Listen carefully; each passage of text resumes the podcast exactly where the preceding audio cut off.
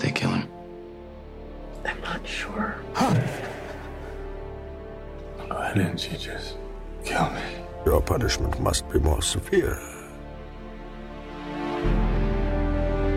Do you think he's coming back? I don't know.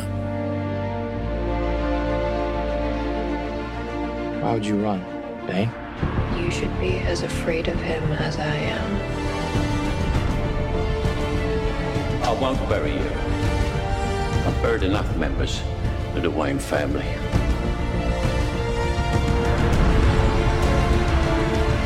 You don't owe these people anymore.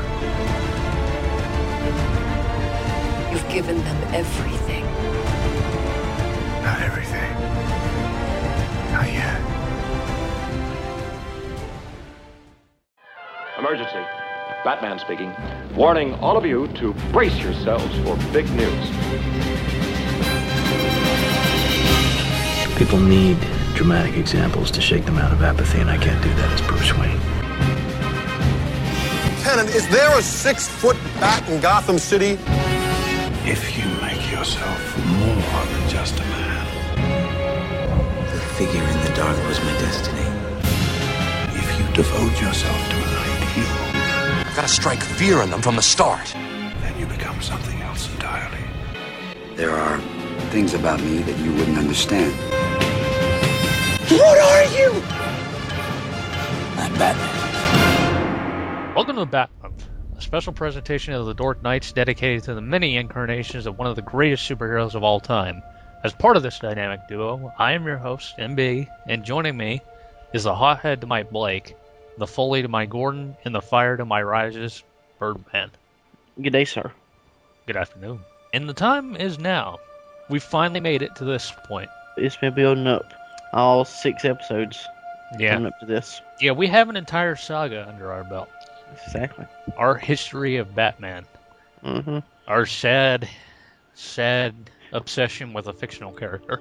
Yes. fully documented. We've been building up to this point since the beginning. Actually, this is we talked about it last week that last week was the point that we built up to, and I think that was a little bit false because the entire reason we did Bat Month was because of a certain movie that comes out in Yes. July. Yes, and of course we all know what that movie is. You know. Yeah, the Avengers. Yes, exactly. Oh, what? I thought you were talking about Amazing Spider-Man. Oh, oh, God, we're on the wrong page, aren't we? Dear God, what have we done? What have we done? We've wasted six installments on this. All right. Well, there's still enough time in July. We can do Spider-Man podcast. Let's go. Chop chop. All the versions of Spider-Man. How about this? Spider-Man never caught anyone in a Jap devil, so he loses. Yeah, yeah, yeah. That's that's the important thing to take away from this. Yes, exactly. But no, we're uh, of course talking about the Dark Knight Rises, Yes, yes, the final movie in Christopher Nolan's trilogy, and the most recent Batman movie to come out in cinemas. No one knows when another Batman movie is going to come out, who will direct it, none of that stuff. Yeah. Seems like speculation is there may Batman may appear on screen again, just not in his own film, possibly. Possibly. That's one of the rumors. That's Yeah. many rumors. Really, the thing is, is that the future is unknown. You know, Yeah. we've been all about chronicling the past, but the fact of the matter is, we've kind of hit the end of the trail. Yes, we're at the end of the line. From here on, no one knows what will happen. Exactly. But what we do know is that both of us have seen The Dark Knight Rises. Yes. We both went at the midnight screenings. hmm This, of course, was uh, my second time. I went midnight show for The Dark Knight four years ago. This was the first Batman movie that I've ever went to a midnight for. I went to a midnight of Avengers, and that's it. This Yeah. is the second midnight I've ever got to as well, but the first Batman. So obviously, I went in with big expectations. Though I also went in with low ones, which is kind of strange in and of itself. I think the same. Like I was kind of at the same time. I was excited and afraid a little bit because I didn't want. You know, everybody knows the way the Raimi Spider-Man franchise ended up. Yeah. You know, they they dropped the ball more than once in that film. Yeah, and history has looked very unfondly on that series because of the third movies. And I think that's kind of unfair. It is unfair. It it really is. And the thing is, is that even with that in mind, it's like third movies in general. I mean, how many can you really name that live up or exceed or even really meet the expectations? You have Return of the Jedi, which, you know, is a good film. It's just, it's not Empire. Yeah, everybody knows about the third Superman film. Yeah, the third X Men film really didn't meet expectations. And especially with comic book movies, it's like because every one of them are building up to a franchise, it's it's really difficult to juggle that to keep it fresh is what I. Yeah. It's to keep it entertaining and not really re- retreading the same grounds or Hmm. just going wildly off center and forgetting everything that made the first two films great. Yeah, which is kind of odd considering that you, a lot of these characters, you've got years and years of stories and materials to adapt. But it just seems like after like two good showings, after the third one, they kind of fall flat. Yeah, it's like they kind of get in- into a panic because the second one is usually successful, and they Yeah. kind of see it as, oh, we we got to make it just as good, and now the pressure's on, and it gets to them. I I mean, it's a case by case basis, but at the same time, it's just kind of a noticeable pattern. So going in, it's like this could have easily not worked. It Yeah. could have easily at any point just become just as bad, if not worse, because of the insane expectations. Yeah, and also there could have been some trepidation just because of the success of The Dark Knight. You know, with more success, directors, producers, that they get more, a little more creative freedom than they had, at, you know, once before. And with you know The Dark Knight making a billion dollars, you know, Yeah, who's who's going to say no to Christopher Nolan? Yeah, and not only that, but it's like The Dark Knight also set what many people consider to be a very high precedent in that it's a really tough act to follow. People consider that to be the iconic comic book movie.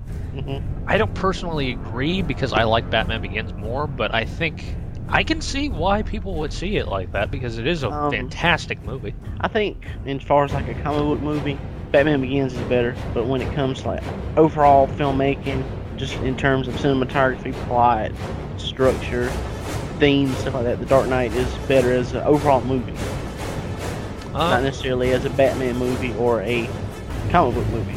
Well, you know, to each their own, and Yeah. really, everyone has their opinion. But going into this, it's like the pressure was on for sure, and for us as fans, it's like going in, you really you don't know what to expect because the trailers made it look really good, of course. Yeah, trailers do that. Yeah, trailers have made terrible movies look good, like Green Lantern was made to look really good. Yeah. One thing too is we're recording this on Friday night after you know both of us went to midnight show, and it's been like nearly 20 hours, over 20 hours since we saw the film. We've had time to let it digest, Yeah. for us to mull it over. Like that's what I've been doing the better part of the day as I've been doing stuff throughout the day, like in the back of my mind. I've been thinking about the film and like what I thought about it. Yeah, and also it's even as we speak now, it's kind of a risk to talk about it because we've seen it so close to. Yeah, it's still fresh, and I would like another second viewing, or Yeah. just a second viewing. But we made a commitment. We were going to end this by the 22nd, Yeah. and now we're here. hmm We've seen The Dark Knight Rises, and I guess it would be fair to start off with our theater experiences because they could make or break. I mean, they have the potential to make or break the outlook that we have on the film. Possibly, yeah. Sometimes not too much. I would think. Like with me, you know, like I told you, I had a very lackluster crowd. I was kind of disappointed in that, but it didn't kill you know my enthusiasm necessarily. Hmm. It just you know kind of you know, stuff I expected to you know be big applause and cheers and stuff didn't happen with my audience. My theater experience was kind of strange, I would say, because when I went in and I paid for my ticket, it said at the top "Amazing Spider-Man" on the marquee. And like, uh oh, hold on, wait Yeah. a minute. Yeah, and I looked at my ticket and I looked at the screen room and it was the same screen. It was screen two. So I was like, huh, what do I do? With trepidation, I took my seat and actually, when I went in, there weren't as many people there as I expected because I got there for a 12:01 showing at about 11:30 Oh. or 11:25, one of the between that time. And Yeah. when I went to Avengers and I went, I got there about 15 minutes before it started. The crowd was packed, like the theater was packed. There was only like one or two seats available, and I got one of the two. Yeah. yeah, there weren't many people in my theater. Like, uh, there were a lot of folks up top, but like in the lower levels, there weren't many people.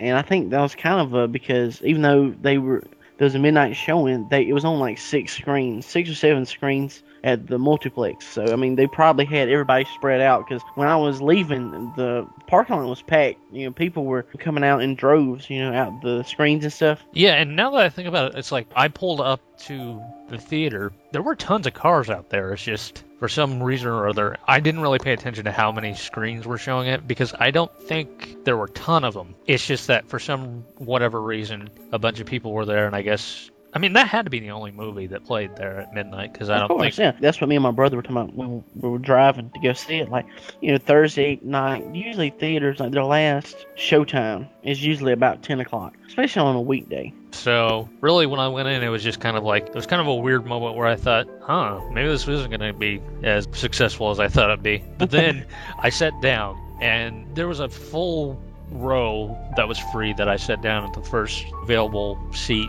right in front of the row. I sat down. I started playing a little Angry Birds on my phone just to pass the time because I was I had about like 40 minutes to go. Yeah. And all of a sudden, every few seconds, someone would walk in. Every few seconds, a family would walk in, or two individuals would walk in, or honestly, like the the theater grew in front of me. These seats that were not taken were suddenly being taken, and by the time that the lights dimmed and the movie was about to start, just about every seat was filled. I saw people in the bottom rows, and there were families. There were whole families down there. Coming to bask in the glow of Batman. Yeah. And actually, I sat in a row next to two people who had capes and plastic cowls on. Nice. But, okay. We've talked about our theater experiences a little bit. We should probably get into the nitty gritty of it because this is what we're advertising. You know, this is what people are listening for, if anyone's listening. Which, no one's not listening, so don't worry about it. Yeah, we, we can say whatever you want. We should have just jumped in and started, but what did you think of the movie?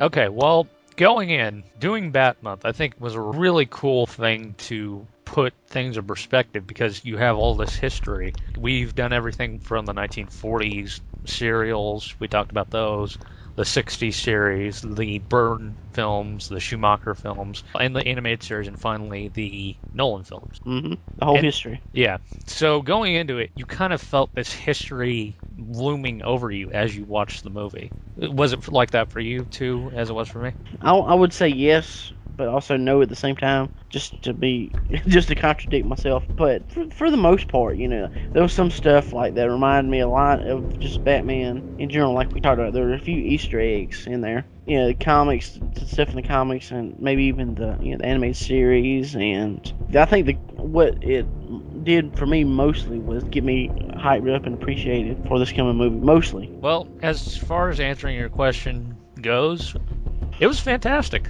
I really liked it. Pretty neat. Yeah, pretty neat. But I honestly felt that it was the best threequel that has ever been done as far as a superhero movie goes. I felt like it retained what was cool about the other two films, but also presented enough of its own stuff to keep it fresh. Looking back on all three of them, you know, Batman Begins, The Dark Knight, and The Dark Knight Rises, they all feel different to me in some way, but they all are chapters of the same story.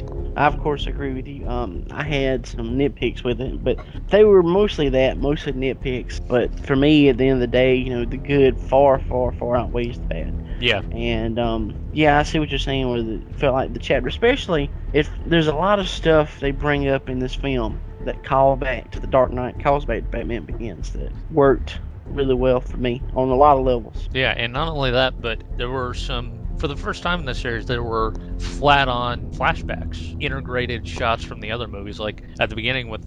Okay, at this point, we should probably let people know there are going to be a lot of spoilers. Oh no, I figured you'd put that like in the show description. Yeah, but some people aren't smart enough to read. Those people are called Tennessee. I'm sorry, no Mississippi. We have established that Mississippi is the asshole of the South.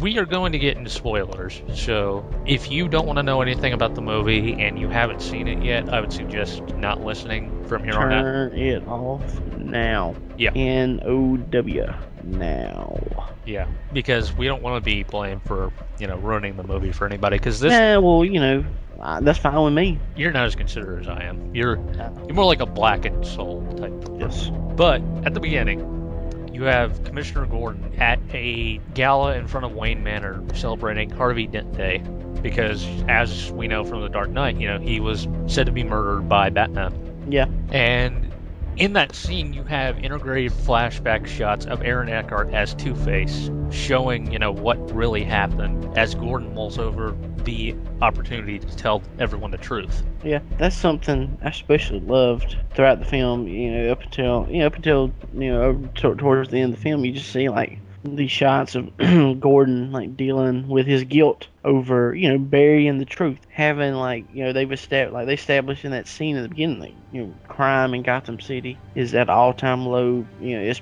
they're pe- things are peaceful, but the problem with it is that you know it's peace that's been built on a lie. Yeah, and not only that, but it's like it's a false sense of peace because not many scenes later, crime is just as frivolous as it always was in Gotham. Just people don't know it. Like it's it's a secretive type of thing now. Before it was out there and it was very much clear to see. Now corruption and crime are just kind of behind closed doors, Yeah. and that's no more prevalent than when we meet Selina Kyle, who in this film, of course, is played by Anne Hathaway, hmm and in the comics, of course, Catwoman.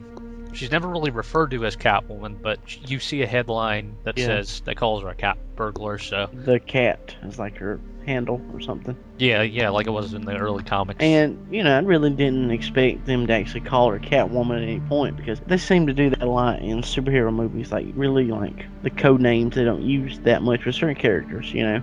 yeah, which fair enough. You know, we we know who she is. Yeah. So going into the film, it's a very dreary world, very kind of almost depressing because Bruce Wayne has been a shut-in for the last eight years, and you know nobody's really done anything about it. When you see him for the first time in the movie, he's really like frail and stuff. Like it's almost really kind of actually kind of sad to see because you've seen how this is as much as it's tortured Gordon. This why you know it's tortured him even more. Also, I also noticed. I wouldn't say it's not so much the lie. It's partially some of it. I think like the two biggest things for him is like uh, the absence of Batman in his life and the absence of Rachel. Um, I disagree with that. I think that's more of after he quit being Batman that anchored him in tragedy. That was more of like that was something that kept him from moving on with his life. He really doesn't have a purpose anymore in his Yeah. eyes. You know.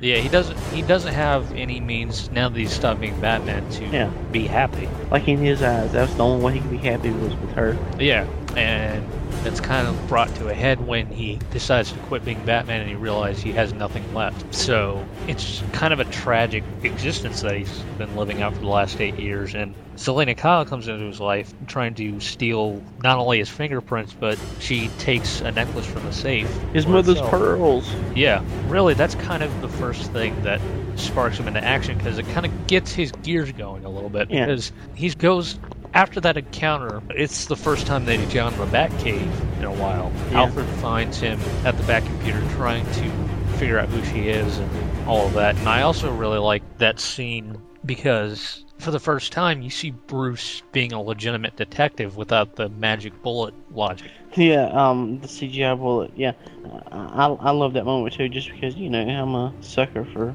Detective Batman. Yeah, That's and- one, one of my more favorite aspects of the character.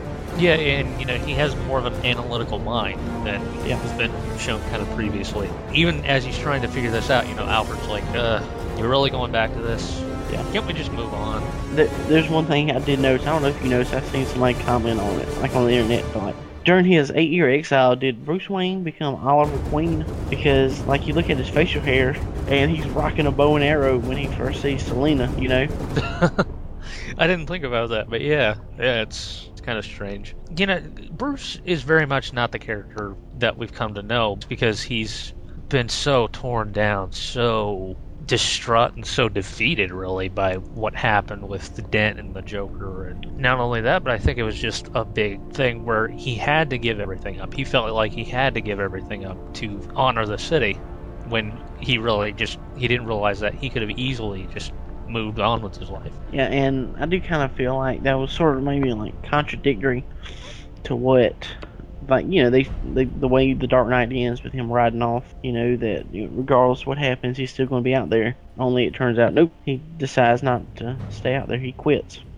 Yeah, and maybe that was a little bit of a flaw because they never really get into his exact reason for quitting. Yeah. There's plenty of implications there. It's really left vague because it's more about his return to action. I think the reason that they kind of chose that path was really The Dark Knight Returns, which I think that's kind of loosely based on. Yeah, um, that and a few other things that I think we'll get into. Yeah, but obviously, you know, you can't really mention a story like this without mentioning the villain of the piece. Yes, of course.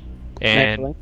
of course, you know, the Joker, even without Heath Ledger's performance, which is widely regarded as a huge, huge thing, like it's it's kind of gained a following of its own. Just Yeah. not even the Joker; it's Heath Ledger as the Joker.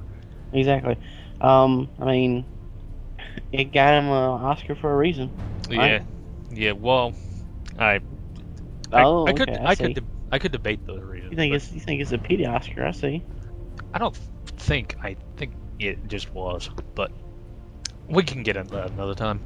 Um, the fact of the matter is, regardless of what he got his Oscar for, it was an amazing performance, Yes. and you know that's bad enough. But not only that, it's Batman's arch nemesis.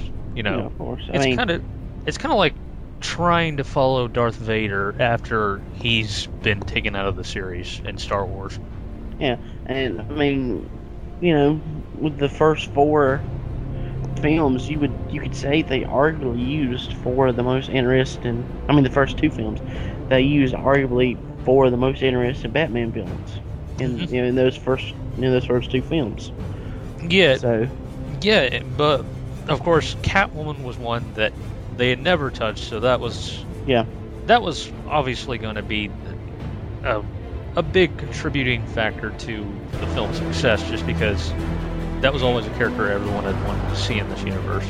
But the choice of Bane as the villain, I think, kind of left people a little bit surprised because you know traditionally he's not considered the big bad that Yeah. he was made up to be not only in this movie but in the comic books too. That yeah, and um, you know, he, people, some people don't care for him. Like, he's relatively new, you know, compared to the rest of the rogues gallery. Yeah, yeah, and you know when you mention characters, like there are so many other people that they would recognize more. Like Yeah. you, you would think the Riddler would have been a logical choice for a Nolan Batman. I mean, people have been talking about the Riddler being in Batman since, I mean, since after Batman Begins finished, you know. Yeah, yeah. Um, they talked about him for the Dark Knight, but Bane going in, it's like unless you're really familiar with comics, it's like there's not much reason to get excited until you see footage. And for this, I don't know. How did you feel about when they first showed footage of Bane? Um, I don't know. I was kind of indifferent, honestly, because for the most part, Bane's a character that I'm one of those people. I really, I don't hate him. I don't necessarily love him. I'm just, I'm just, I mean, I think I liked him in like Secret Six and stuff. And honestly, I've never read Nightfall, so I can't judge him as a villain on his own. Yeah. But um, yeah, I was kind of indifferent to it. Like you know, I know they, I knew they were gonna make changes, put their own spin on it, but I don't know. I mean, I would have kind of. It'd be cool for him to have a mask, but I know like masks, and you know, most mostly masks in the in comic book movies are kind of you know, if they can get rid, if they can find a way to do do without, they will with masks. Yeah, there's always like a scene where a hero conveniently gets his mask pulled off, like in the Avengers with Captain America or Spider-Man 2. It's the biggest. Yeah, It seems like every other minute he was losing his mask in that movie. pretty much. But yeah, um, with Bane, it's like I was kind of disappointed when I first saw him because I didn't like the whole muzzle thing. I thought it looked stupid, hmm and the voice. My God, the voice. Yeah, I know you. I know you're building. I can tell. I can hear your hand moving around your microphone. I knew it was coming. Yeah, but uh, it's like it was a very unorthodox version of Bane going in. So I went in, I think, with low expectations as far as he went. Like I like Tom Hardy as an actor. I think he's a really great actor, and I think he, even going in, I thought he was a good choice for Bane. It's just Yeah. the version that they chose that kind of got to me. Well, um, Well, how did that? How, how did that live up to? I mean, your your speculation and your you know your first criticism did you know did it live up? Did it surpass what you thought they could do? Or Well, here's my reaction to Bane in the movie. When I first saw him, when he's in that prologue, you know, that whole scene where he's in the plane at the beginning, and he kidnaps Doctor Pavel. Uh huh. That came off as really weird because I had seen the prologue and his voice sounded different in that than it did in the final film. In the final film, it kind of got overdubbed, I think, with a Yeah, I noticed that. It sounded like it was a lot louder. You know. Yeah, it's like, like I think because people complained that they couldn't hear him in grainy footage, Yeah. um, that they, I guess, altered the voice a little bit, and it seems really out of place when you first see it. Then as other scenes happened, and the more the film went on, the less bothered I was by the Yeah. voice. Because That's how I was like pretty much after like the first like the opening scene. yeah, You know, well, after like the plane crash and all that. You know, I kind of I settled in. I kind of I mean I got used to it. Yeah, well, it's not so much that I got used to it because I think it would have been out of place if it was as bad as it was, like in the promotional stuff and all that. Yeah. After they went in and done some stuff, I think they actually improved the voice, and he actually sounds formidable, and he sounds cool, and at some points he even sounds a little bit frightening, just Yeah. the way Hardy plays it. But um, the look actually, not once did I ever think about the look. Like even in the prologue, I never thought for once like, oh, the mask looks stupid there. It's like no, it, it, I, I tolerated it. I was fine with it, and, and at the end of the day, I actually came off really liking Bane in the movie.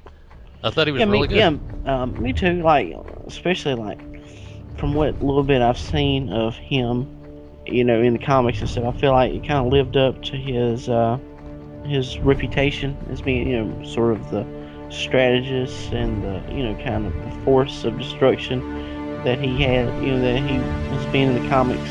Yeah, and as someone who's read Nightfall and Vengeance of Bane and a bunch of other stuff that kind of delves into his backstory, I was surprised at how close to the comics that his backstory really is. Because Yeah, especially with like you know the stuff being born in the prison and all that. Yeah, yeah, and he was a part of it even after the big reveal where it's revealed that maybe he wasn't necessarily someone that they were talking about. Yeah.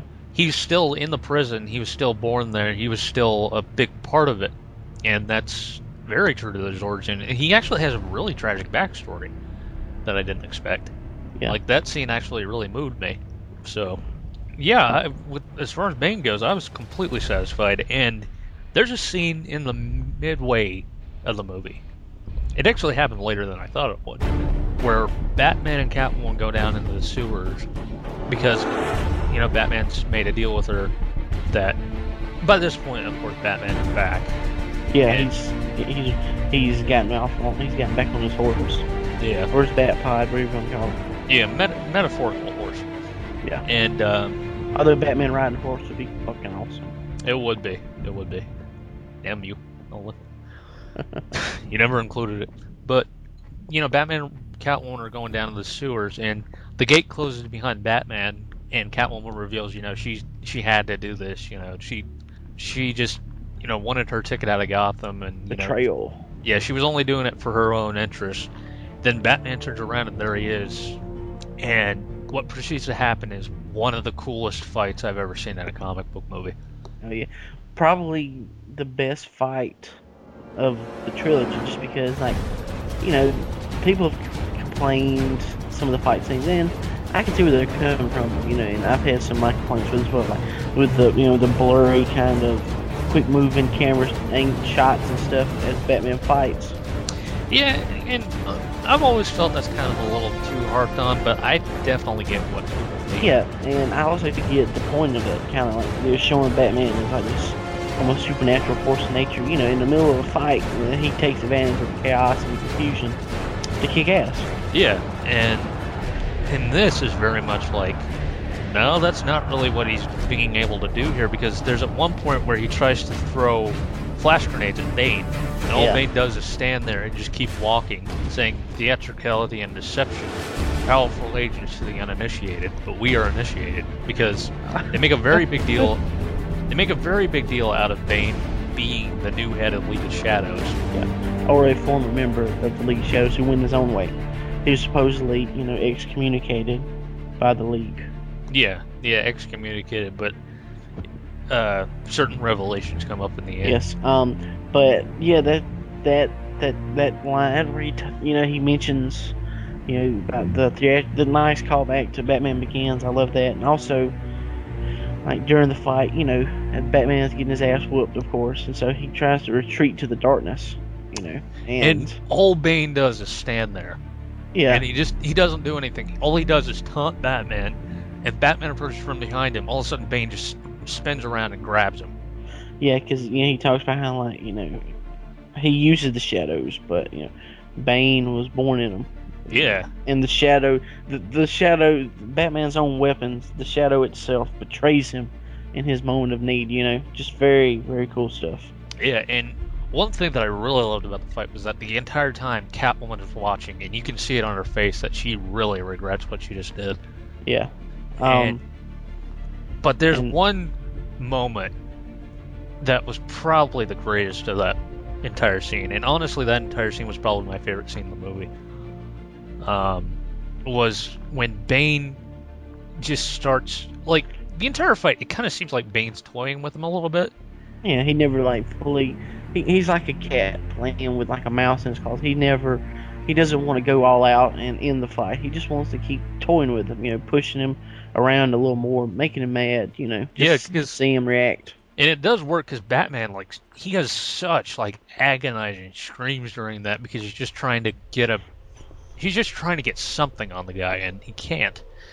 And then finally, Bane just he stops toying around and he just unleashes these punches into Batman's skull that are so hard that it moves the cowl, shifts the cowl, and breaks off a piece of it.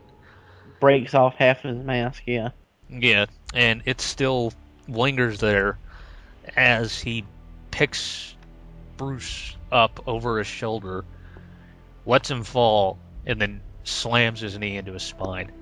Yes. Oh.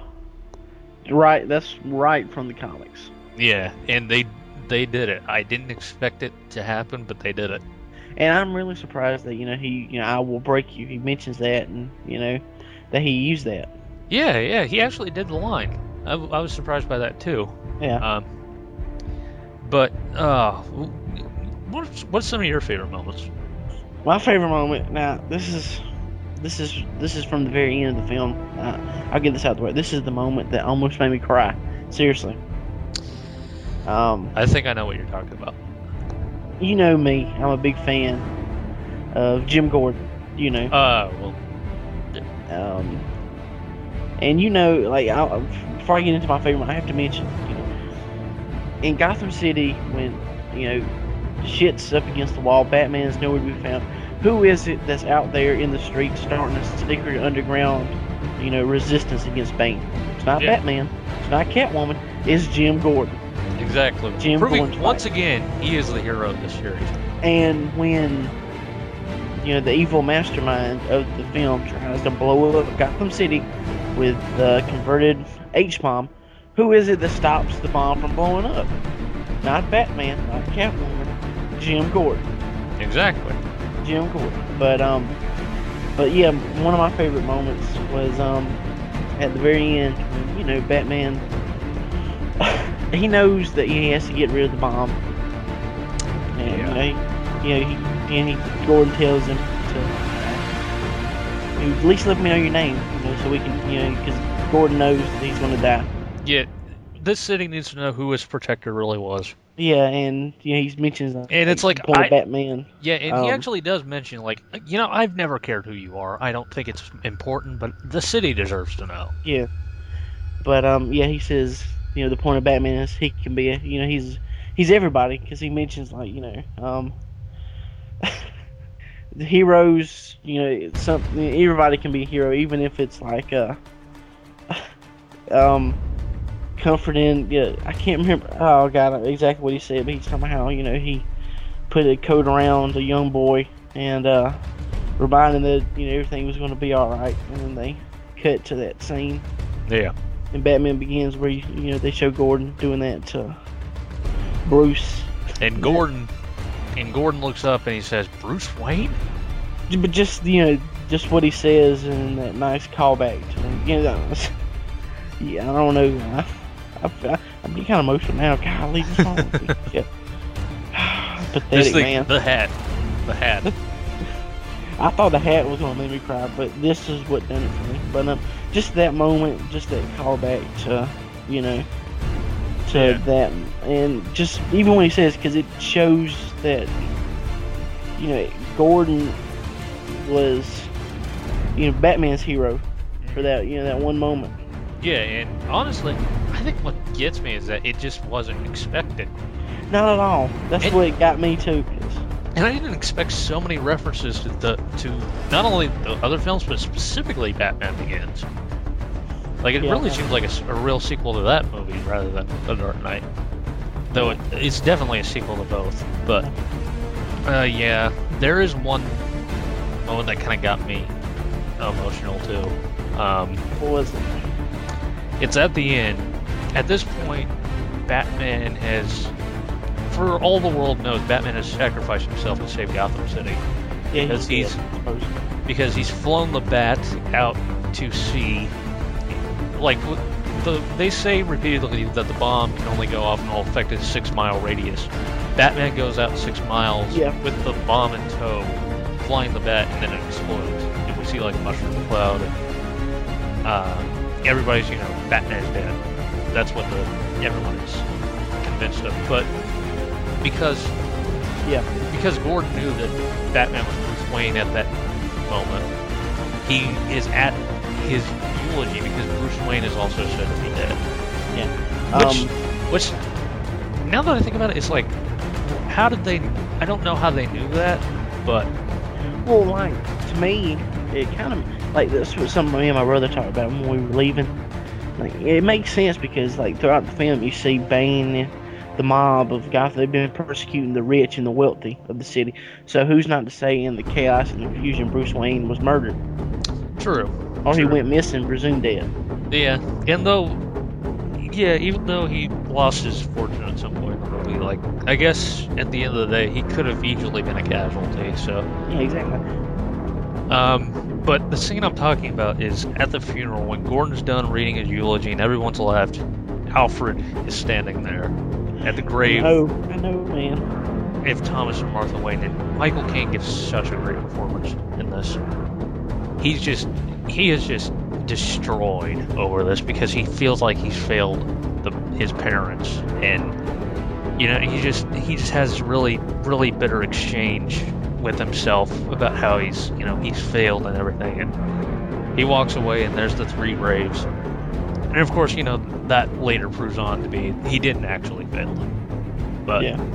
just for that moment, it was like, wow, I gotta But yeah, the film not only has emotional beats because it has plenty of that. Like I honestly think some of the greatest character moments come from Bruce Wayne in that prison, just having to be forced to watch Gotham City destroyed.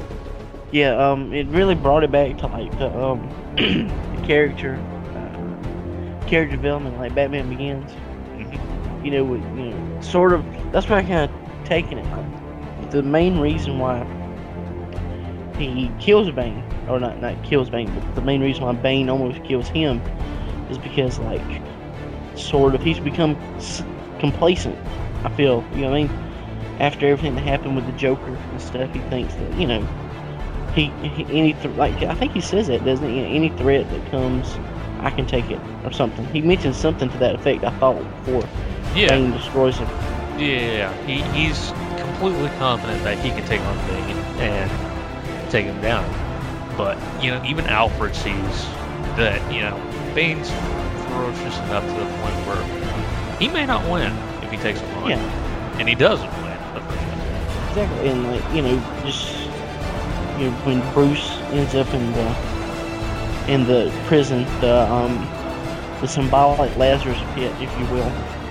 Yeah, I'm disappointed they never called it a Lazarus pit. Yeah. Um, well, to me, that that's sort of it, it's sort of against the point to call it the Lazarus Pit because, like the Lazarus Pit, you know, it res- it, res- it inspires hope and rebirth, and the whole point of the pit is that you die without any hope.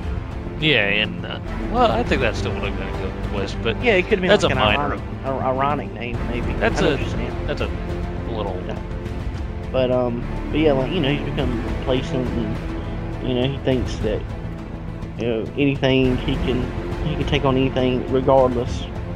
And you know it's nice um, come down like a wake up call for him to not only see how his arrogance has affected his his body and his like, mind, but also that of an entire city. Because Bane, you know what? So many reviews of this movie have said, you know, well, Bane isn't as good as the Joker. Here's my argument: Bane leveled half the city when the Joker and Ra's al Ghul both couldn't. They both tried, but they Yeah. didn't succeed, and Bane did. And I, I think one thing too is um what now you go ahead. I'll let you finish what you were gonna say. And one scene specifically where D Gotham being torn apart reminded me directly of No Man's Land. The the bridges.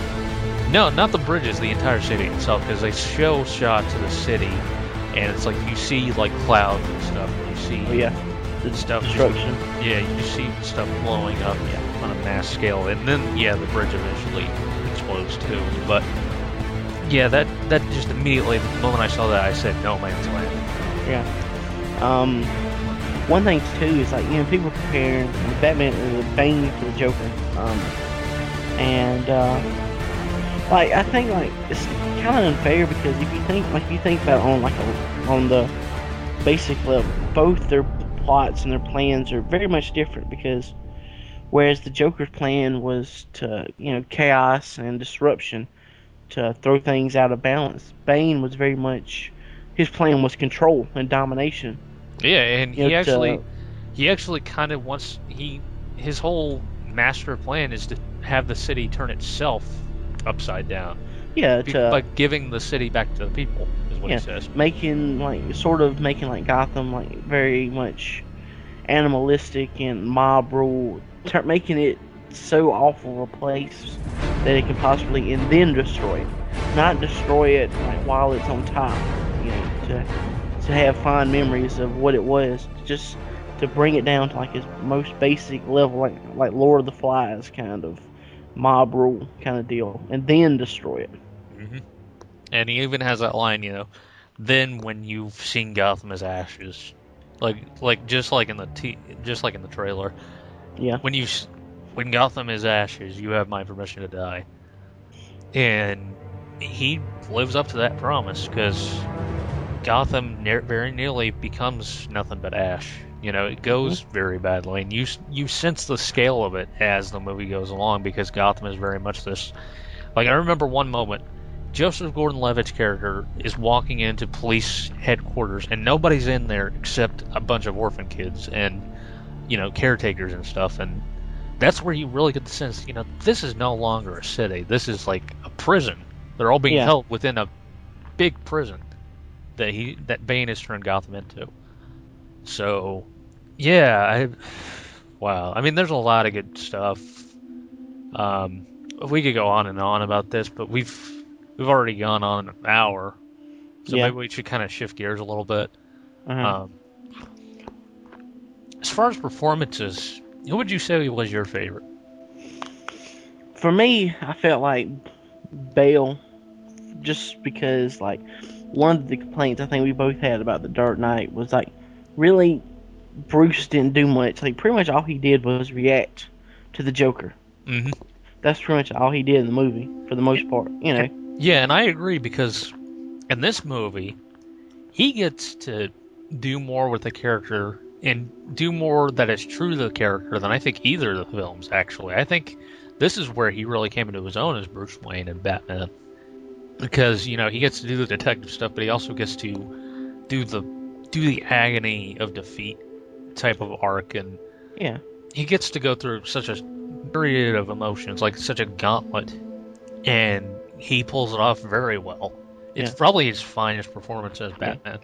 Um, and I do think like like I meant to mention earlier is that um the whole the whole you know the scenes with him in the pit very much you know they make the analogy to it reminded him of the well that he fell into as a young boy in the very beginning of Bat the very uh, the opening scene of Batman Begins.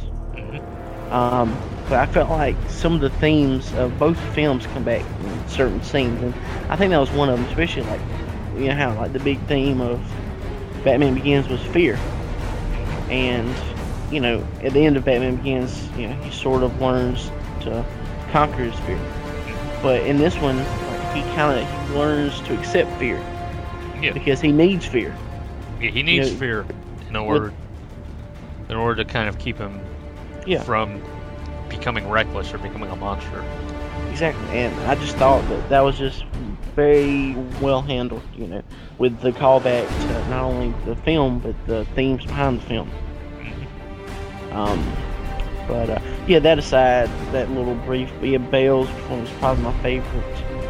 And I don't know about you, but I mean, I don't know. I'm kind of hard to find who would be second for me because I feel like it's almost a two-way tie for second place. okay. That would be either Anne Hathaway or Joseph Gordon-Levitt. For me, anyway.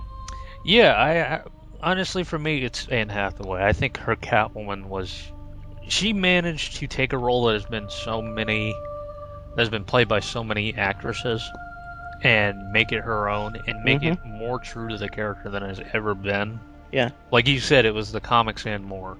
Um, one thing that really, two things that sold on me. Well, the first thing that sold on me, I guess, it's kind of a variation. Of, the second thing is variation first, but that scene where um, she's in, uh, you know, Bruce is secluded in a wing. And, you know, he comes up to her and she's all the demeanor made and stuff. Yeah, yeah, yeah. And, And she's then like all of a sudden- she she plays her like very shy, very like, oh, oh, I wasn't supposed to be here. Oh, I'm very sorry. Yeah, she's very meek and stuff, and then all of a sudden, you know, she turns on a dime and bam, you know, she's she gives Selina this Kyle. Yeah, she gives this smile during that scene that really like, oh crap. Yeah. Her, Um, her true nature just showed. Yeah, and then there's another scene where, um, like, you know, she's in the middle of, uh, like, she's almost killed by the people who are working, you know, for the League of Shadows, Bane, and then the police come in, and like, there's so many times like she, like, she shifts like her personality and acting, Mhm. in that, that I thought was brilliant because it almost feels like Selina Kyle, in addition to being a, uh, you know, a jewel thief, cat burglar, she's also a bit of a con woman. Yeah, yeah. Not only that, but she's like, she must have like, in her backstory, she must have gotten like serious acting lessons because, because she like, she can do anything. Like she can play anything. It's almost it's almost as if she was nominated for an Oscar. Oh yeah, yeah, something like that. But um, I definitely get what you mean because that scene where she's freaking out to the police and screaming and everything, it's like Yeah. not only that, but the way she just immediately turns it off as soon as they're gone Yeah. and just is cool and calm and everything. It's like, for my money, she is the best actress of the trilogy. I think she gave the Yeah. best performance of the female. Well, I mean, like I think we we talked about it a little bit when we went over the other two Bill the Nolan films. I mean, but Maggie Gyllenhaal was good, but I think she could have been good if she had material like Anne Hathaway had. I think to work with.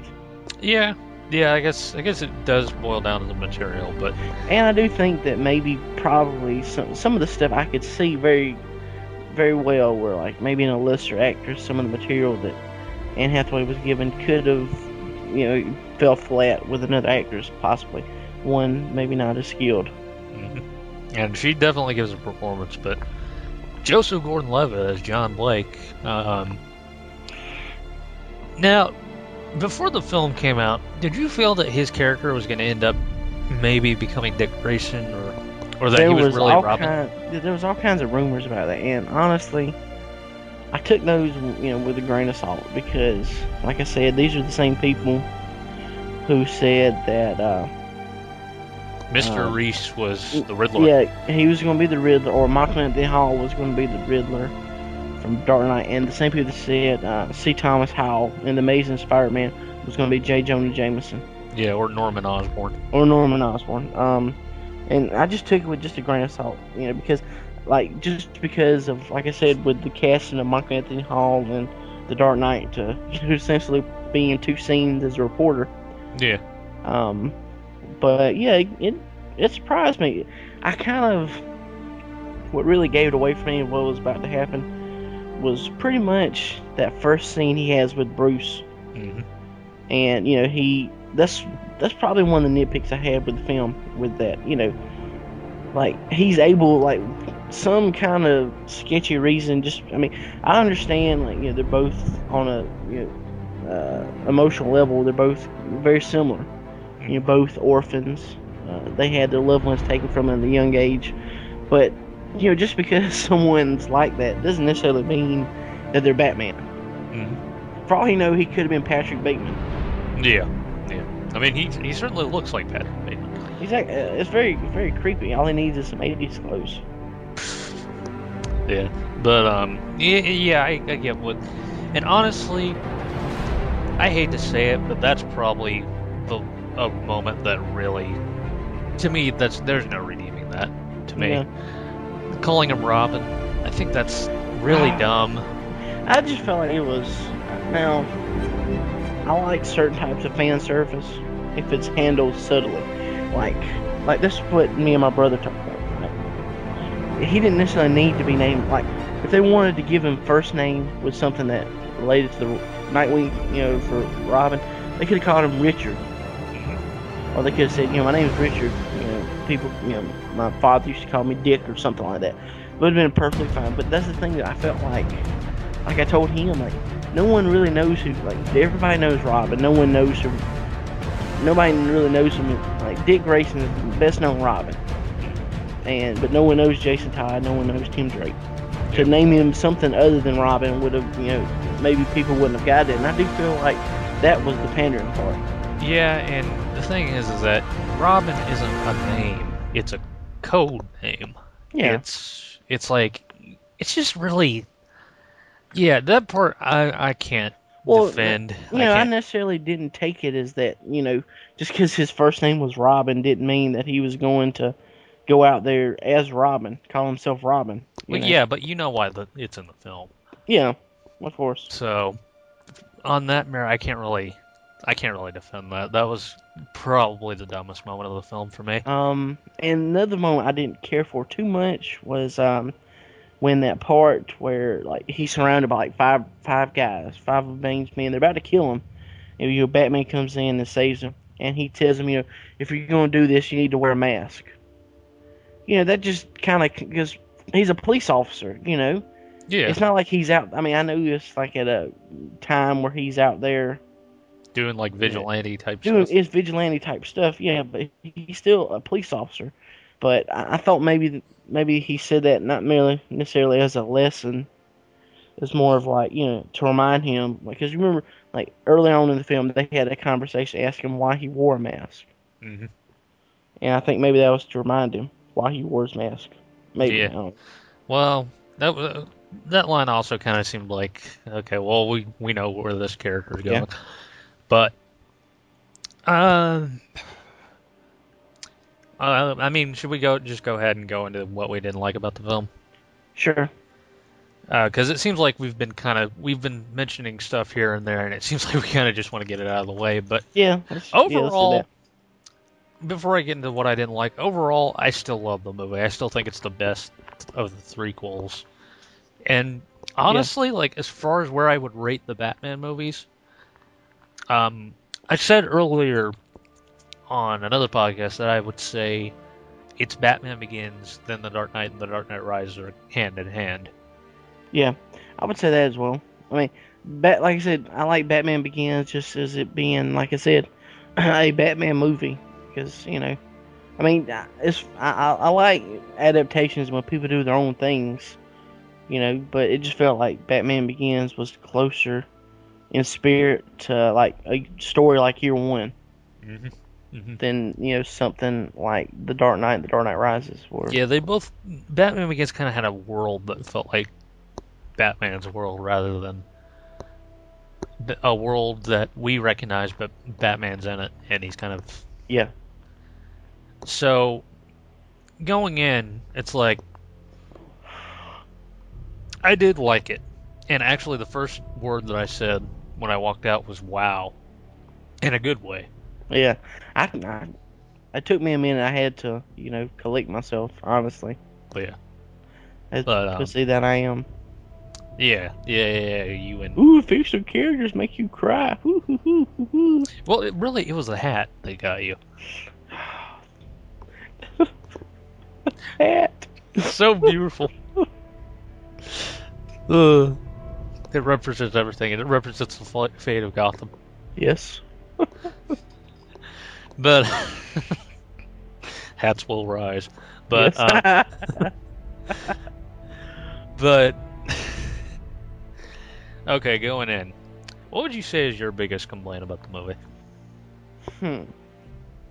I would say that honestly, as cool as it was to kind of tie it into the first film, like I almost felt like the um, Miranda Tate Talia character almost wasn't needed. Well, yeah, I, you know, I liked her, and I really liked the reveal with her, but Yeah. that came off like way better than I expected because I expected Yeah. it from a mile away. I, yeah, because that was another one like we mentioned with Joseph Gordon-Levitt's character. You know, all the speculation for her being Talia. I was like, no, come on, just Really? you know, yeah, because like I said, I figured that she wasn't going to be Talia. I just figured she was going to like, like I said, like the same way with Michael Anthony Hall's character. She maybe was going to play a relatively minor character. Yeah, yeah. I, I guess I guess I could see that. From Um, the thing with me is that I follow spoilers, and so yeah, unfortunately, I saw a picture of her months ago on the set in like a very, a very Talia like outfit, um, walking out, and you know she gets in the Batmobile.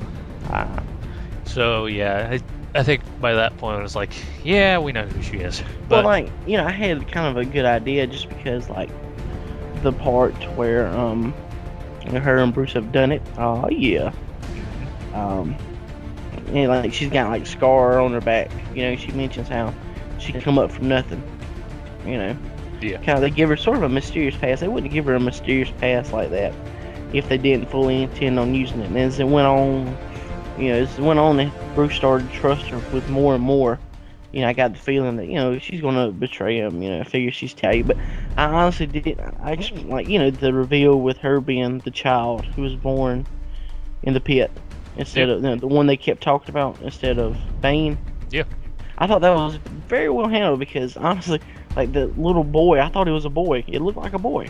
yeah. But then when you really look at it, it really is a girl. So Um, yeah, it's very and because I wondered like one thing that kept bothering me when they kept showing the flashbacks with, you know, the masked stranger who was helping the little little girl. Yeah. I kept wondering that's going to be somebody. Mhm. Who is? I figured, man, I thought maybe it was going to be Ra's. You know, like he'd come back to help his own son. You know, out of guilt or something. Mhm. But um, but nah, I thought you know, I thought that was a nice little twist. Yeah, yeah. And I, I kind of get what you mean when you say, like, maybe she wasn't needed in the long run. Because Yeah. when she makes her turn as Talia, and there's this big sequence where they have to catch up with her, like a, a big chase sequence. But, you know, at the end of the day, it's like, when she shows up, it kind of diminishes Bane as a villain. Yeah, that's what I kind of felt like. All of a sudden, he comes from this big, awesome, mass, you know, strategist, mastermind guy to be in just Talia's lackey, Yeah. all in like a six second, you know, Yeah. uh, move. And I like the backstory for him. I really like the idea Yeah. of him like they were he was protecting her because that's also in line with the comic books where they're actually lovers. But I kind of expected like um. I almost expected them to be like half brother and half sister. I expect you know once I figured she was going to end up being Talia, but I figured like you know I still thought he was going to be the boy in the pit. I didn't think you know I thought maybe she was born outside. You Yeah. Know? But but yeah, I thought you know I, I do agree with you say that it diminished him, especially. I do think like the way he went out was kind of he went out like a punk. I think. yeah, You know, for when he was Catwoman, you know. yeah, and when he was built up in such a way, it's like it really doesn't seem like that was a fitting end for the character. And I do think that um, it wasn't a fitting in just because. Well, I do think he got his, he got more than a chance to shine, especially like we talked about that fight scene in the middle where he breaks Batman, and then you know there's that awesome fight scene where Batman, you know, he finally gets after him because there's that awesome line You know, after he got Bane down on the ground, you know, you know, when I have the trigger in my hand and got them safe, you know, you have my permission to die. Yeah, and then he said, and then Bane says to him, "I've broken you," and he and Batman realizes maybe he's gone over the line a little bit. Yeah. And I, I really love that moment. I, ugh, that, honestly, if Bane died right there because you know he was suffering with the mask Yeah. damage, like I think that would have been a good way for him to go out I think because so, it's like because it's like Batman struck out and he really gave in and really got his chance to defeat Bane and they shouldn't have like built him up as oh well then he's gonna get his second chance at Batman by strangling him or whatever Yeah. they're gonna do like around his neck. But uh, yeah, that I I definitely agree with you about Miranda Tate, Talia. I Um, I don't wish she wasn't in the movie. I just they should have done more with her. And I do think that they did do some interesting stuff because you know the whole make you follow like the plot line and stuff. You think back like with them manipulate. I mean, pretty much she manipulated Bruce to to give her the bomb. You know, that's what she did. You know, as an ally, pretend to be an ally, using Bane as a threat and Daggett as a threat. You know, she pretty much he played right into her hands. Yeah, and I mean honestly, you could see that the, even the romance that they have, the very short-lived romance that they have, you know, she she was the instigator. You know, she was the one that kissed Bruce first, Yeah, and you could She- tell like it was part of the plan all along. exactly. Because but because not long after that, you know, you see Wayne Enterprises overtaken by Bane, and you see all this stuff down in the research and development, applied scientist department, you know, being reinvented and reinterpreted. Yeah, I thought I thought that was cool. Like the big reveal that you know he after he locked up applied sciences, just that way Daggett and Bane can get to it. Only for Bane to just you know blow up the ground underneath the building and come on up that way. I thought that was pretty cool.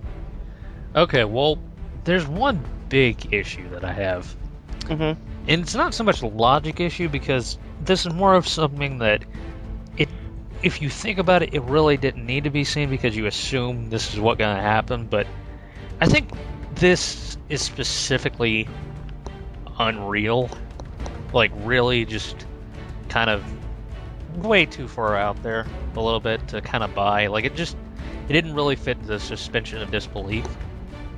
When Bruce climbs out of the pit and he he successfully makes it to the top, and he Mhm. starts walking down that long pathway. The next time you see him, he's in Gotham. Exactly. That's yeah. Like how did he? How did that happen? You know? Yeah, especially since Gotham is walled off and everything, and Yeah. Well, I could maybe see if he had like the bat, like at Wayne Manor somewhere, he could have flown to Gotham that way. yeah, maybe, but But the problem is getting to Wayne Manor. yeah, and uh, yeah, that that was a big logic issue. I want to see. I want to see like a deleted scene where like Bruce is on the back streets of Turkey or wherever that was, like sucking dick to get airplane money. You know? Yeah, or, or like he's he's like Bill Bixby in the Incredible Hulk. He's trying to get trying to catch a ride as sad music plays. What happens is he walks into like a bar and he sees Leonardo, Leonardo DiCaprio. Do you need a job? I'm an infiltrator. You know, and he just like goes through Inception. Like he does a job like in six minutes because of the mind and stuff. Yeah. And he gets pulled out and he gets his money. He flies back to Gotham. Christopher Nolan. It's all taking place in the same universe. Ken, Ken Watanabe is there. He makes a phone call. Suddenly, Bruce Wayne can enter the country again. Yeah. And then wait a minute, you look like a guy I met uh, like six or seven years ago. Yeah, but he died. Gotham must be destroyed. You're really racist accent of Ken Watanabe. Hello, Batman. Oh god. But yeah, yeah. He's uh, good with calculations. But yeah, there was also another big logic issue, which is at the end. Batman flies off the bomb, and there's a mushroom cloud. Hmm? You assume Batman has escaped, but here's the thing: how? Well, you didn't hear. You remember when Lucius Fox is looking at the bat, and they mentioned that Bruce fixed the autopilot. He fixed the autopilot like six months ago. He did? Yeah, I- that's what the. I thought that I thought that line meant that the autopilot was broken because that's what he says later on. Is like no autopilot. Yeah, he was lying to Lucius. Oh, Yeah, oh. because that's what like because he mentions that like the technicians are looking at it. He's like, because he's he's asked him like, how can you fix it? You know, Oh, like how oh, easy would it have been to fix it? Is what because I it felt like Lucius was sort of blaming himself for Bruce dying because he could never fix the autopilot. Yeah, and the it's technician's like- like, it's it's already been fixed. You know, like yeah, well, six months ago. Yeah, Yeah. yeah, yeah. yeah. Okay, okay. He's like he's like who who fixed it? He's like Bruce Wayne. okay, okay. Well, that fixes that for me. Um, Listen, use your contact clues, man. yeah. I, I mean, I was just lost because, you know, that that hat. Uh, but yeah, yeah, yeah. I, I guess that's really not a complaint anymore. Um, but um, I don't know. I mean, was the ending- there, um yeah, we go ahead. I, I, I was going to shift to another topic, another thing that I didn't like. well, well, you go ahead first because I think this would be better saved for last. Um, the the one thing, another problem I had is like, you know, when they set up at the end of the movie, Bruce is walking with a cane, and like he goes to see the doctor, played by the hilarious Jim Dangle, Yeah, Thomas Lennon. Thomas Lynn. Yeah, I can't remember his real name, but um, he was hilarious in this. But um, know, he mentions he has no cartilage in his knee Yeah. at all, among any other problems, uh, many other problems he has. But anyway, they show him like a little while later. He puts like this brace on his knee, like a some sort of like robotic brace or something, Yeah. and then that's it. You know, there's nothing else. Like you know, the next time, like he's fine. Like okay, I get maybe like when he's Batman, when he wears it, you know, he's fine. He doesn't need to limp. But like when he's in the cave, I mean, he was in the pit, you know, beaten down, broken, all his equipment gone there's no way you know he should have still been limping you know that thing should like it's like they they Forgot. know they forgot about it or like maybe they if if you're going to do that just make him not have a limp he can still be messed up but don't be to the point where he needs a cane to function and then just you know put like, hand wave it away by putting like a sweatband on his leg Yeah, yeah, I- that that definitely was an issue that I had, and also it's like, so Batman has super strength now. Like when he kicked away that section of the cave. oh yeah yeah he knocked that brick out yeah i guess so Yeah, and he never really used that, like his super kick. Um, but yeah, yeah, I agree. Um, and they set up this character in it, uh, Deputy Foley, Yeah. uh-huh um, played by what's what's his name? matthew modine Yeah, Matthew Modine, and you know, I get his arc in the in the movie. It's just he goes out in just kind of a quiet way, like it's not really made important or anything. Well, I kind of I kind of like that because like his character arc is like him, like you know when we first see him, he's sort of like a weaselly kind of guy. He's you know, he's, got his eyes on Gordon's you know seat. Yeah, and you know he's he's trying. There's that scene where he lets Bane go just because they Yeah. want to pursue Batman.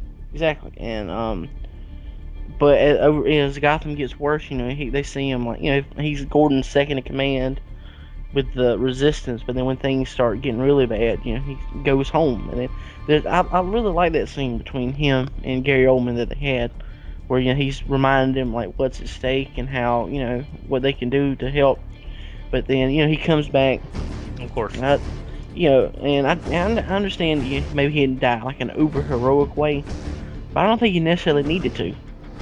Well, it, it wasn't necessarily that. It was just more of like they just briefly flash over his body. Yeah, I'm just like you didn't really see him get shot at all. He just Yeah, you know, they was- sho- they more or less showed it. It's like, hey, all right, this guy. If we don't show you this, you're gonna wonder what happened to him.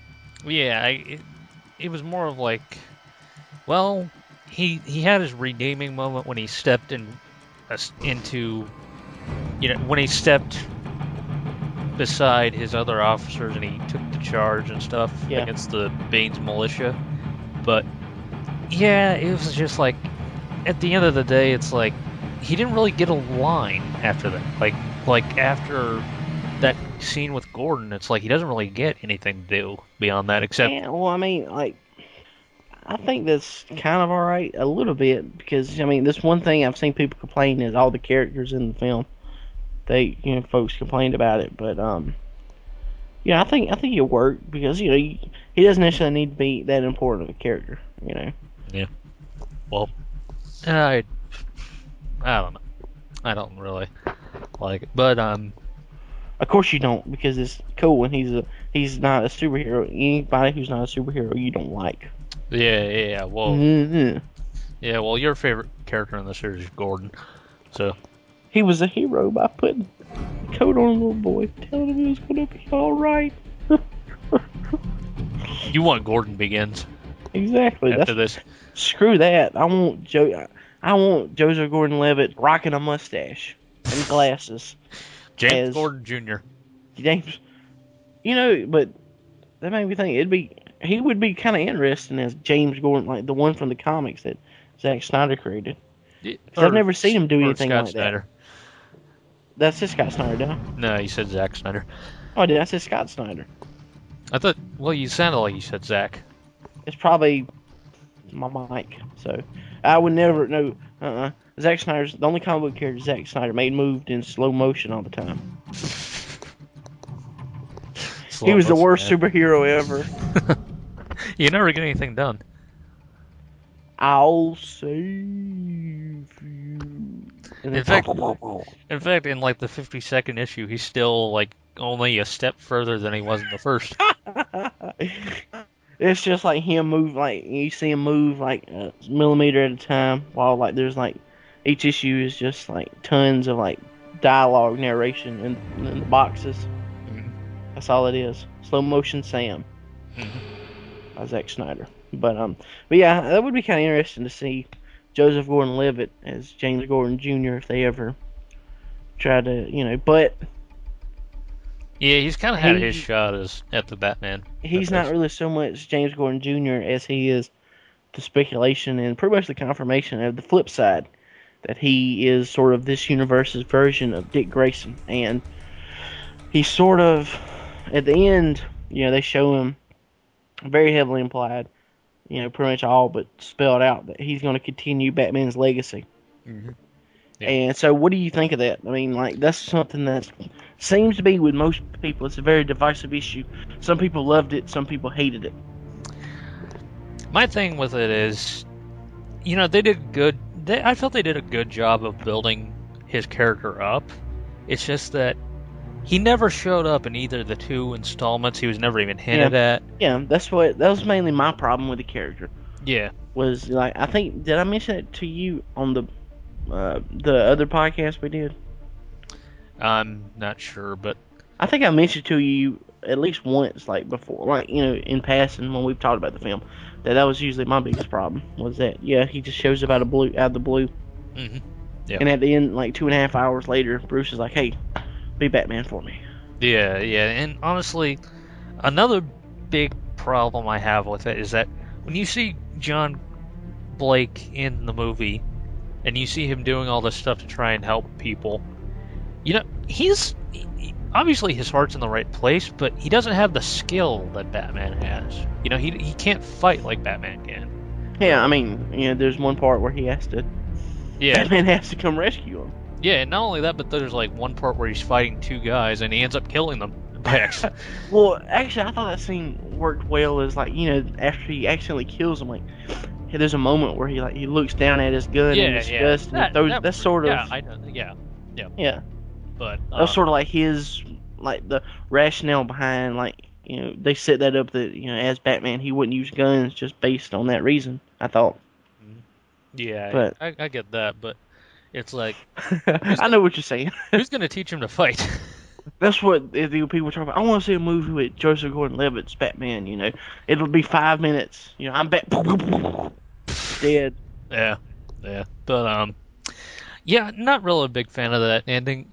I thought it was handled well in context. I think Yeah. like, I I got like a really good chill when he was in the Batcave at the final shot, and it started, it started like levitating up.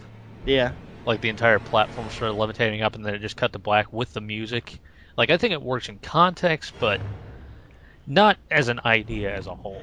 I think mainly the problem I have, it felt like it kind of contradicted Batman's like his thing was, I mean, to be a symbol of inspiration, a symbol of hope, and him sacrificing himself to save the city would serve that purpose. I felt there was really no need for someone else to pick up the mantle because he said that before. Like he did, he wants he wanted to retire because that's something that Bruce, uh, Alfred points out that he wanted him to retire, you know, or he wanted he wants to one day stop, and sort of you know he didn't have a reason to stop, you know, but he wanted he wanted someone like like they mentioned with with Harvey, he wanted Harvey Dent to take on his work as Batman, not as Batman, but as a district attorney, someone the public could know and someone the public could trust, not someone who needed to hide behind a mask and a symbol.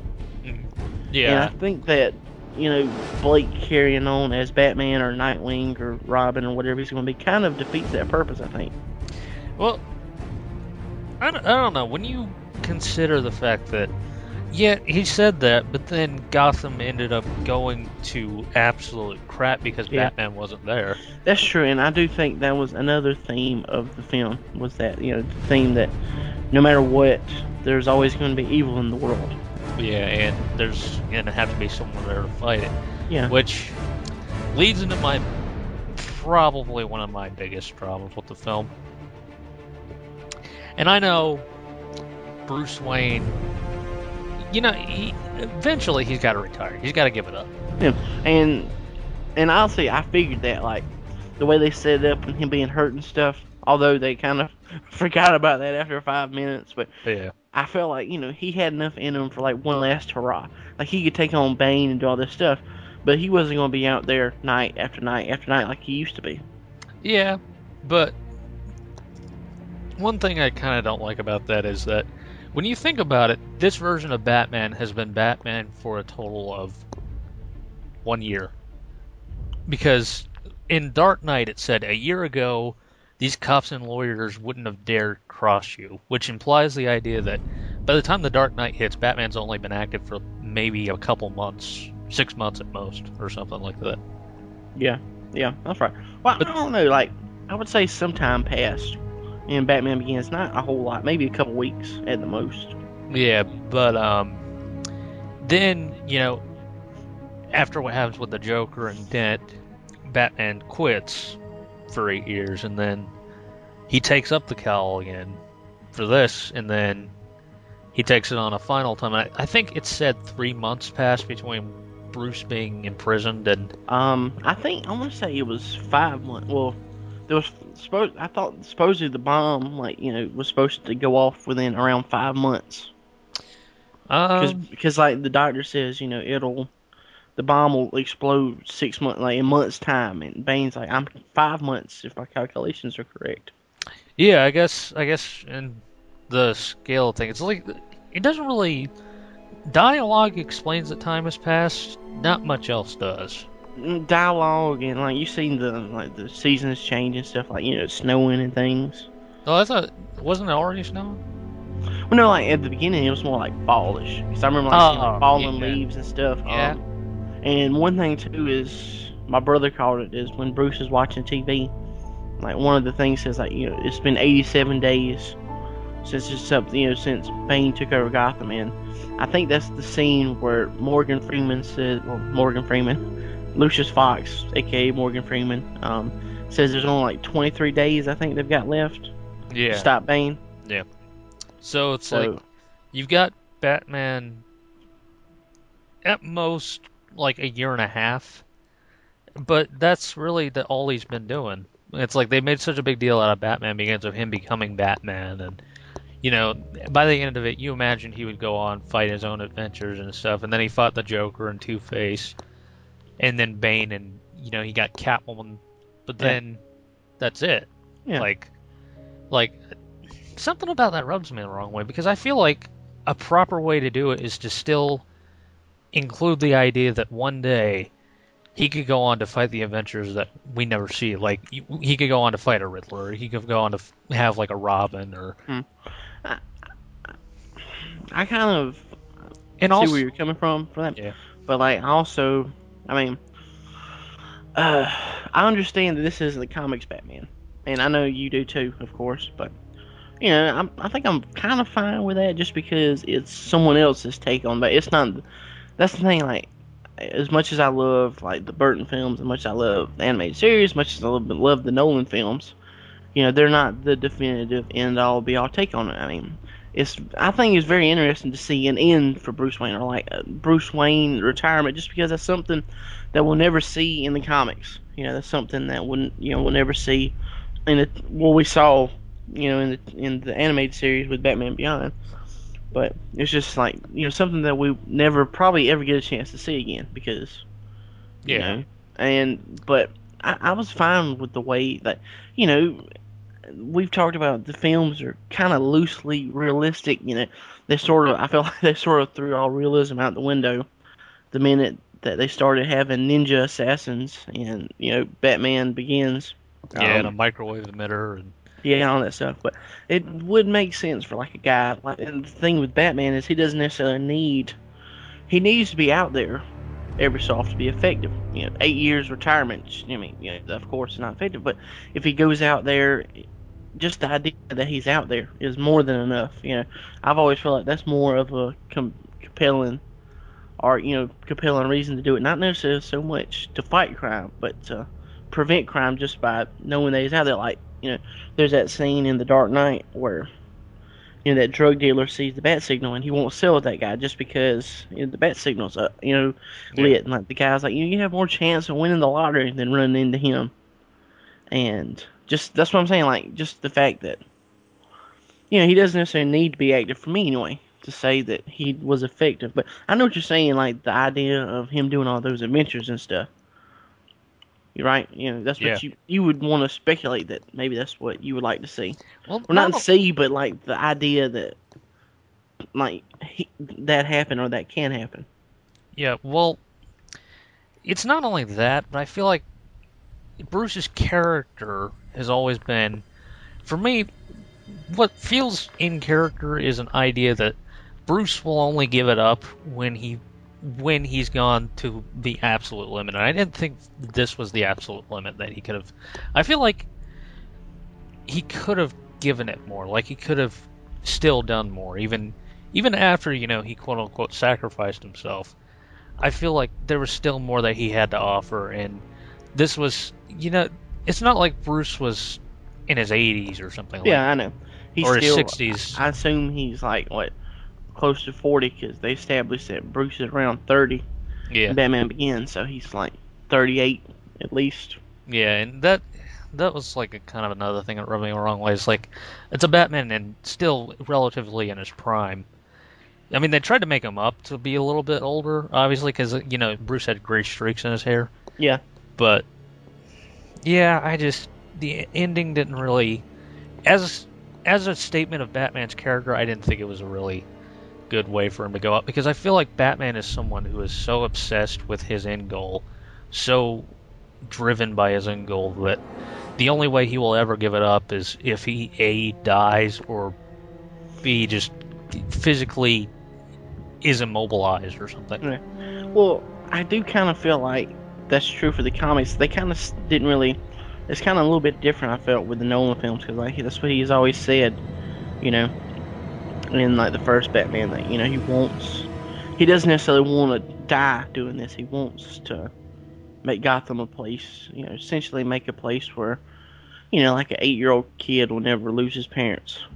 Uh, Well, yeah, but that's that's from the I, I know, I know what you're, I know, but you know what I'm saying. I mean, he he talked realistically about stopping one day if the city can turn itself around, and it feels like you know with you know Bane shattering the lie of Harvey Dent and Two Face, and the city you know using the proper symbol of hope, not Harvey but Batman, and it is finally free of the lie that you know Batman and Gordon told to you know the propped up Harvey like a false idol or whatever. I think Yeah. that's what Bane said. Um, but it just feels like it's more optimistic place to where he can stop.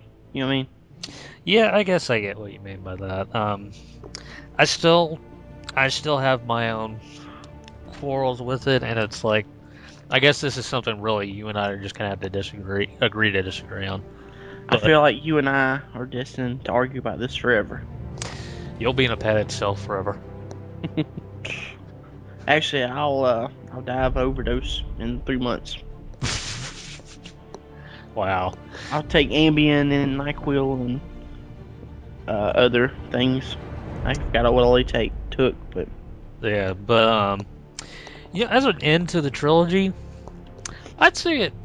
I'd say it did pretty good. Yeah. I'd say it's a good note for Nolan to go out on because you know he can't do it so. forever. He No. can't keep doing installments, otherwise, he's just going to run the risk of being continually just yeah. And I do think that this one was the chanciest of the three. You know what I mean? It had the most thing, the most to lose. You know what I mean? Mhm. Even more so than like Batman Begins, where they were restarting the franchise. I think because Batman and Robin had set the bar so low. Yeah, well, with Batman Begins, like they had so much freedom to do whatever they wanted because Exactly. it was a reboot. Yeah, uh, but like you know, following the Dark Knight um, was a big, uh, a a big test for. I mean, that'd be a big problem for anybody. Yeah, Nevertheless, the guy who made the Dark Knight yeah. having to top himself. And even he said, you know, the only reason he came back was because he felt he had one more story to tell, and then the story was the conclusion, and this Yeah. is the conclusion. So, I, you know, you mentioned earlier about like Return of the Jedi. I kind of put it on par with Return of the Jedi. Yep. Like Return of the Jedi wasn't as good as Empire. To me, you know, The Dark Knight Rises wasn't necessarily as good as The Dark Knight. But as far as like ends of the series offering a satisfying emotional conclusion, you know, I think they did that. yeah, yeah, I think I think a comparison to that is very apt and very suitable because, you know, obviously, people regard the Star Wars ser- series with a uh, nostalgia and a very time-induced, you know, viewpoint. Mhm. But I think this, as time will go on, will be proven to be more of the sort of the comic book equivalent of that, as or the Batman Yeah. equivalent at least, because this is the first Batman trilogy, really, and it's the first definitive take by one person consecutively. So, yeah, on that level, I think I think it worked. I think it succeeded, and you know what? Honestly, I really want to go and see The Dark Knight Rises again. I want Yeah. to see it again and again, and I think it's a worthy addition to all this history. I think it's a worthy, you know, it's a worthy in that it takes its place in the stable of Batman movies that we Oh yeah, that we Yeah, especially considering we've been talking about Batman movies for the past month now. yeah. Going on 20 days now. Yeah. And finally, like Nolan's Batman trilogy, we've reached the end. Yes, we have risen. And I don't mean standing up. Uh, you, you just had to pick a classy note to go out on, didn't you? That's right. Uh, damn you, clown prince of crime. But, uh, This has been fun. I mean, seriously, like, I, I know it's a real chore for us to talk about Batman. yeah, yeah, yeah, it's a real drag. Real, I like that real drag. You like a kid from the 1950s. yeah, I mean, I mean, obviously, but yeah, I agree. It's it's done some things for me in that I've gotten to say a lot of what I've been feeling for the past ever since I was four years old and I first discovered the Batman character, and it's carried throughout all the years. You know, nearly about 18 years now that I've loved Batman. Four years old when you find the character. Oh, you're such a you're such a hipster. You only liked him before. I mean, like me, you know. Actually, I'm the hipster. See, I like Batman. It was cool. Yeah, I like the superhero. You probably never heard of him. It's called Batman. No yeah. big deal. Yeah, yeah, but obviously, you know, seven installments later, I think we could safely say he is very much a big deal. I guess it's time to wrap things up. It's time to bring this to a close. So, if you're ready, we'll finally Um, pull the plug on Bat Month. Well, before we go, I do want to say uh, big thanks to you because you know I've been talking, talking, talking. That's all I do. I talk, talk, talk, talk, talk, talk, talk, talk, talk, talk about the Batman stuff. But you're the one that's doing the work. You know, you're editing the podcast and you're putting them up. You know, and often the night of us, you know, publishing them. Yeah, this has been very. Sh- I will. I will have to say this was a pretty large task, but it was one that I undertook completely knowing what I was getting into. Yeah. This was something we both forged, and I feel like it is a two man effort, and there's no one I would have rather talked to about Batman than you for this. You're my hero. Uh, yeah, yeah, but but not the hero that month deserves. Yes, hero we need- Nathan. Yeah, we're you're the one we needed. Um, I've had a blast, man. All right. I think it's. I think this was very fun. I would like to maybe not do, you know, a whole month dedicated to Batman, but um, maybe something. We've been we've been talking about maybe doing something next year, at, you know, around the time that like Batman was first published. Yeah, try to come up with something special. Something very much smaller in scale, but something similar, like a special, maybe one episode, like a special one episode Yeah. every year, like once a year. For now, I guess we'll scurry back to Wayne Manor and go into exile For with our bum knees. Yeah, that are conveniently forgot about. Yes. And we get a brace. We get a brace. Up, it's coming. Then we kick a bunch of Mexicans through walls. But until we get that brace, until we return to our regularly scheduled Dork Nights podcast, and until we slide down the bat poles yet again, farewell, Boy Wonder. Farewell, Cape Crusader. This has been, for now and always, Bat Month.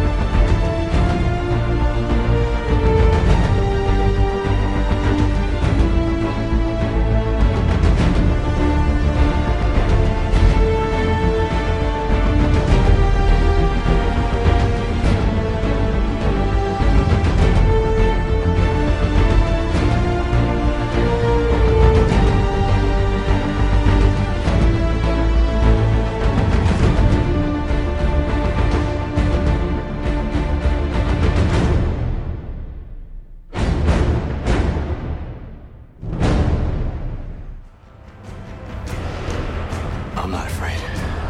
I'm angry.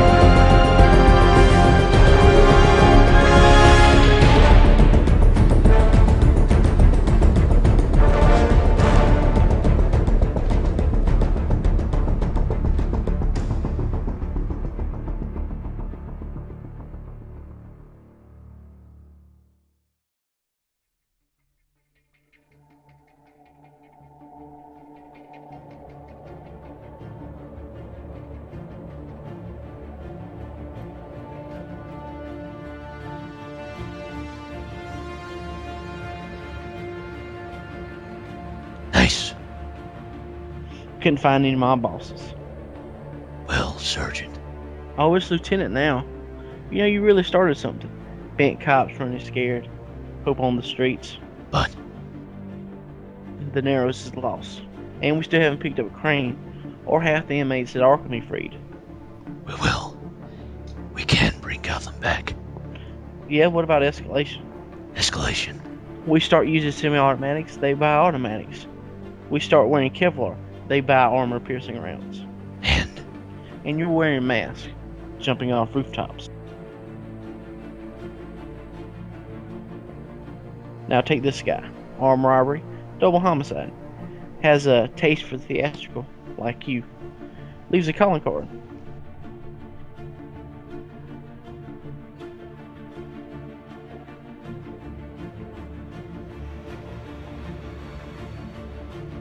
I'll You know, I never said thank you.